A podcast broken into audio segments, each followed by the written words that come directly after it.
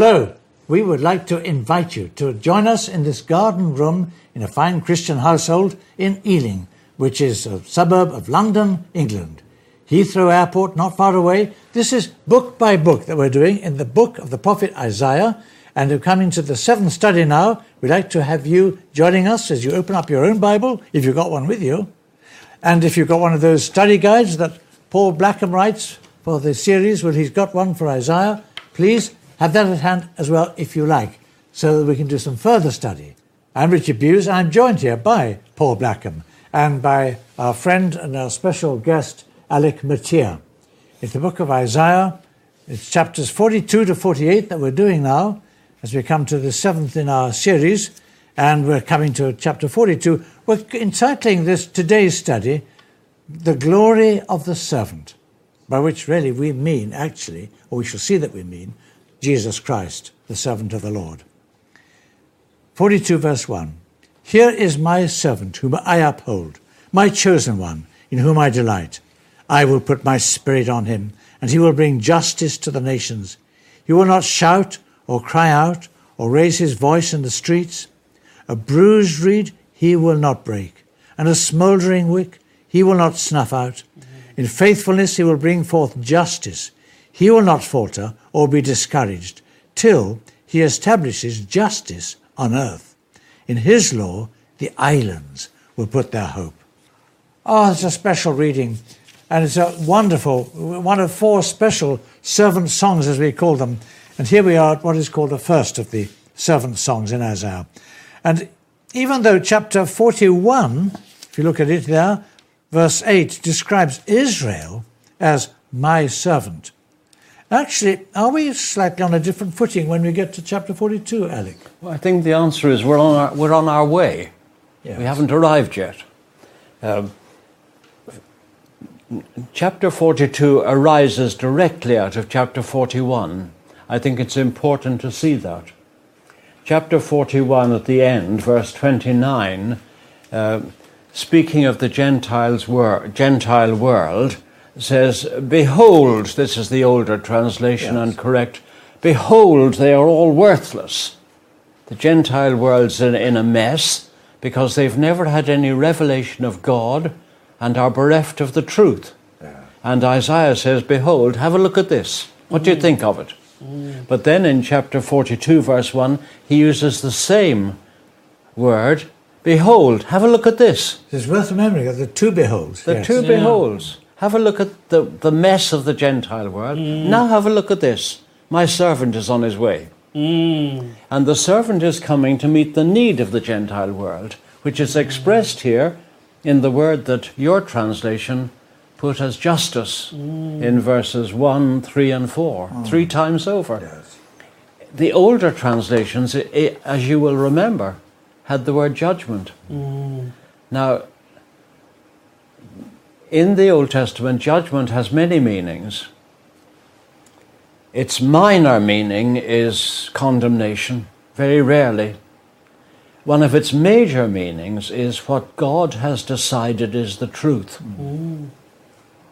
In Deuteronomy 5, verse 1, the revelation that came through Moses is in part called God's judgments, mm. what he has settled upon. He reveals his truth to his people. So the servant comes to meet the need of the Gentile world. Mm. They are bereft of God's truth, and he comes, it says, first of all, to bring forth God's truth to the Gentiles. Mm. Verse 3 He will bring forth God's truth genuinely, mm. or faithfully, as you put it. And in verse 4, he will establish it in the earth. He will succeed. I love that. And the way he does it is so good as well, isn't it? Because isn't it Matthew who in 12 when he notices the oh, way yes. that Jesus doesn't ju- he doesn't because you would think it was someone who knows all the truth would be incredibly arrogant oh I know I know everyone shut up just listen to me and yet in fact when he does all these healings he says oh don't don't tell anyone just be and there's this incredible humility and quietness about him just as it says there in verse 3 bruise reed he won't break um, and uh, no, verse 2, he will not shout or cry out or raise his voice. So he, he has all the truth, and yet delivers it in such humility and gentleness. It's incredible, so divine. That's wonderful. It's not just, you know, "Oh, here we are, yes, let me shout it all out. Not quite like that. Truth is solitary and quiet, often. Quiet. Again Oh, I love that. Moving on then from that into the, let's call them the assurances of chapter 43, that the Lord will never let his people go. Should we look at what superst- where superstitious religion can ultimately lead? I mean, how relevant is, well, actually, if you look at chapter 44, how relevant is Isaiah 44 today, Paul? Well, it is, isn't it? Because religion, the problem is again the religion and the gods that we create and the things that we make with our own hands that we trust in. And we think, don't, even now, like then and now, we can make something that will give us security, that will make us feel better, that will make sure the future's good and all that. And Isaiah just like ridicules it all really. And he's saying look how can you honestly make something with your own hands? Or it might be your house it might be your career it might be, but something that's just a mere creature and particularly something that you produce with your own hands and then worship it and expect it to talk to you and save you. And i think that challenge that's made where he says look the lord god he he reveals he speaks and he saves and that's the minimum requirement of any God. So if you're going to worship something, it's got to at least reveal the truth to you, explain history, what's happened, what's going on now, what's going to happen. That's the minimum. And can this God save you? And you get all that sort of challenge. And Well, you see, like 44 verse 10, who shapes a god and casts an idol which can profit him nothing? yeah, that's right. He You- shapes his own god. You make something and expect it to do more than you can, but you've made it. It, Uh, pro- it profits him nothing, nothing, but it can do him harm. yeah, that's true. You see, it says in verse 20, a deceived heart has turned him aside. The- there's, a, there's a kickback from worshipping a false God. Yes. It may be a dead God, but it still has an influence. It still, it still kills you in the heart and in your understanding. Yes, and then, you know, at the, at the end of uh, chapter 44, and I suppose we'd say into chapter 55, Isaiah specifically names Cyrus, Oh, yes, Cyrus, yeah. the leader of the Medo Persians, who would finally deliver Jerusalem from the Babylonians. Yeah. And w- actually, let's think about this, friends, for a minute. Why is such a definite um, you know, prediction? Why is such a prediction important in Isaiah? What do you think, Alec? Is this me? Yeah. There's nothing remarkable about it. People, people pause over the prediction of a personal name as though it was very remarkable. But uh, Isaiah was very good at his job. He was a prophet.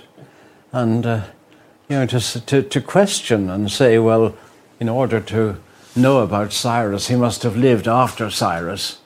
It's, well, the real problem with liberal theology is that it doesn't like prediction, full stop and therefore it, it finds great difficulty in uh, such a specific and remarkable prediction as a personal name. But the, the Bible does it several times. Yes. And, and, and, and, and if you were, suppose, as Isaiah envisages his people as, as, as a suppressed people in Babylon, and they see an even greater conqueror coming, they're going to be more terrified than ever. What a reassurance then to know that century, a century ago God knew all about it. And, and, and that this great conqueror is, is in fact going to be a liberator. The prediction of Emmanuel, so why not Cyrus? Uh, and an- another, another point, I mean, not to go on forever, but another point is that, as, uh, as you know, in these chapters, Isaiah makes a lot of prediction as proof of deity. But if Isaiah lived in Babylon, as the liberal commentators say, there's no prediction at all. He'd be the last prophet, in fact, to make anything about prediction. Mm-hmm. He, he'd only be a, a sort of superior form of Alistair Cooke or John, John Humphrys Yeah. political commentator. I hope that at this point, actually, I'd quite like just to hold up, uh, to, for those who are sharing in our study, uh, your commentary on the prophecy of Isaiah, Alec, because it's worth us taking the whole prophecy very seriously indeed. You've gone into, with your great knowledge of the Hebrew text, we're very delighted that this book has gone worldwide and is published by IVP, InterVarsity Press. And it's going to be, I think, still read in 50 years' time. And we must make the most of that while we've got it. Yep. So, uh, shall I move on to you, Paul, for a minute? I mean, let's try and understand. Look at chapter 46 Yep. and un- try and understand the great contrast between the Babylonian gods, there, of chapter 46, and the Lord Himself. I mean, maybe verses what? 3? Yeah. Yeah. Verse 7? That'll do. You help us? Yeah, it, well, it, the great. So he's making that point again about the, how rubbish religion is. Uh, it, it's just, it's not only does it do us no good, and he's made that point uh, uh, very well. Like, these gods never say anything, they never do anything, they, n- they don't save anybody. Now he makes this great point. He says, These gods, you have to carry them around, and then you have to sort of get them on a cart, and, the, and so they're a tremendous burden to you. You carry them. Whereas he said, of course, the Lord God Himself, He carries you. In the verse 3, listen to me, house of Jacob. Um, you whom I have upheld since you were conceived, and I've carried you since your birth. So the Lord God, He carries them. Then verse 7 they lift it to their Yeah. shoulders and carry it. Yeah, they have to carry their gods. And he goes, again, what a rubbish God is it if that God requires you to do everything? And that's why, isn't it fantastic when Jesus says, And if I might say Oh. to you in your extreme youth, it says that even to old age you're carried. okay, that's true. The whole of life, yeah, carried. That's true. Yeah, and He will carry us all the way through life. That is fantastic, and that's why I love it when Jesus says, "I have not come to be served." But to serve.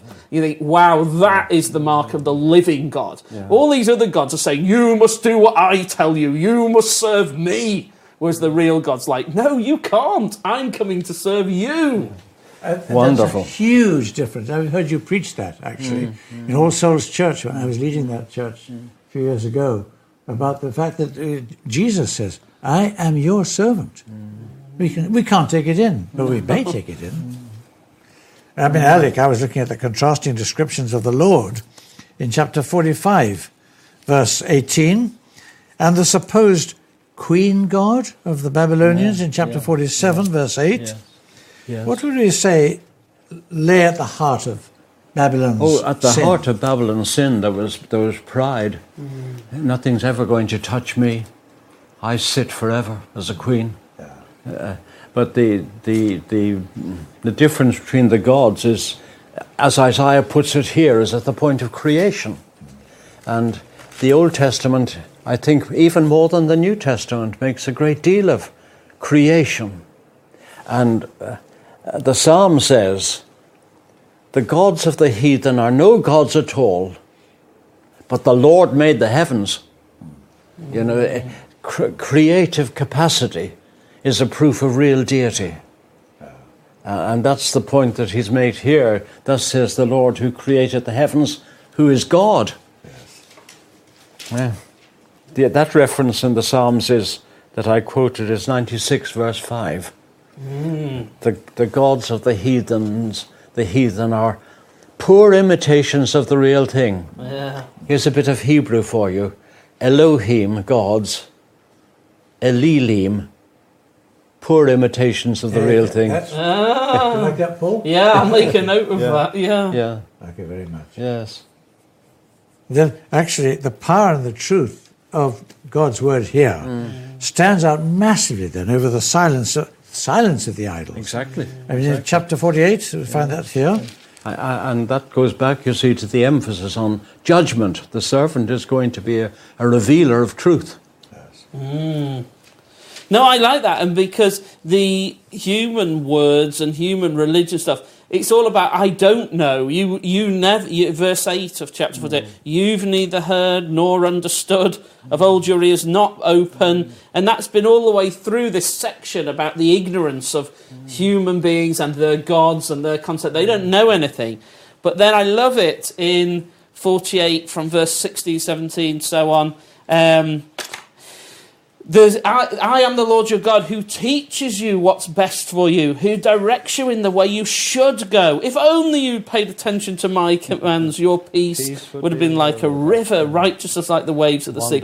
And you just think, isn't that absolutely marvellous how hmm. Uh, you know, in amongst all this chaos, and we thought about the meaninglessness that uh, you end up with with human ways, and Babylon is meaningless, and these gods are, are silent and burdensome.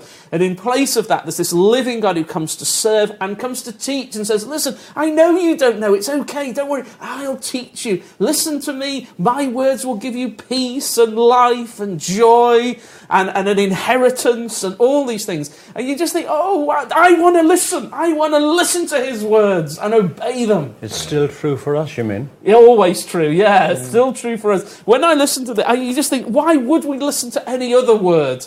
Right, well, friends, as we round off our study, let's leave it at chapter 48, verse 20. Leave Babylon, flee from the Babylonians, announce this with shouts of joy, and proclaim it. Send it out to the ends of the earth. You know what? Isaiah never mentions Babylon again in the whole of the rest of this prophecy. And even though it's a prophecy of what will be happening in the future, as far as Isaiah is concerned, it's over. As far as Babylon is concerned, they're out of it. And uh, that gives us great confidence. Assyria only gets mentioned once more in the rest of the prophecy. Assyria, well, Nineveh, the capital of Assyria, died in a single night in August 612 BC. Babylon, that died in one night. Remember the writing on the wall in Daniel chapter 5, Belshazzar's feast? Well, that happened on October the 16th, 539 BC, so the boffins tell us as they read the Bible. If we feel under the weight of opposing forces as believers. Let's remember Babylon, Assyria, they went. Things today, they won't last long. It won't be long. It won't be long. God bless you today.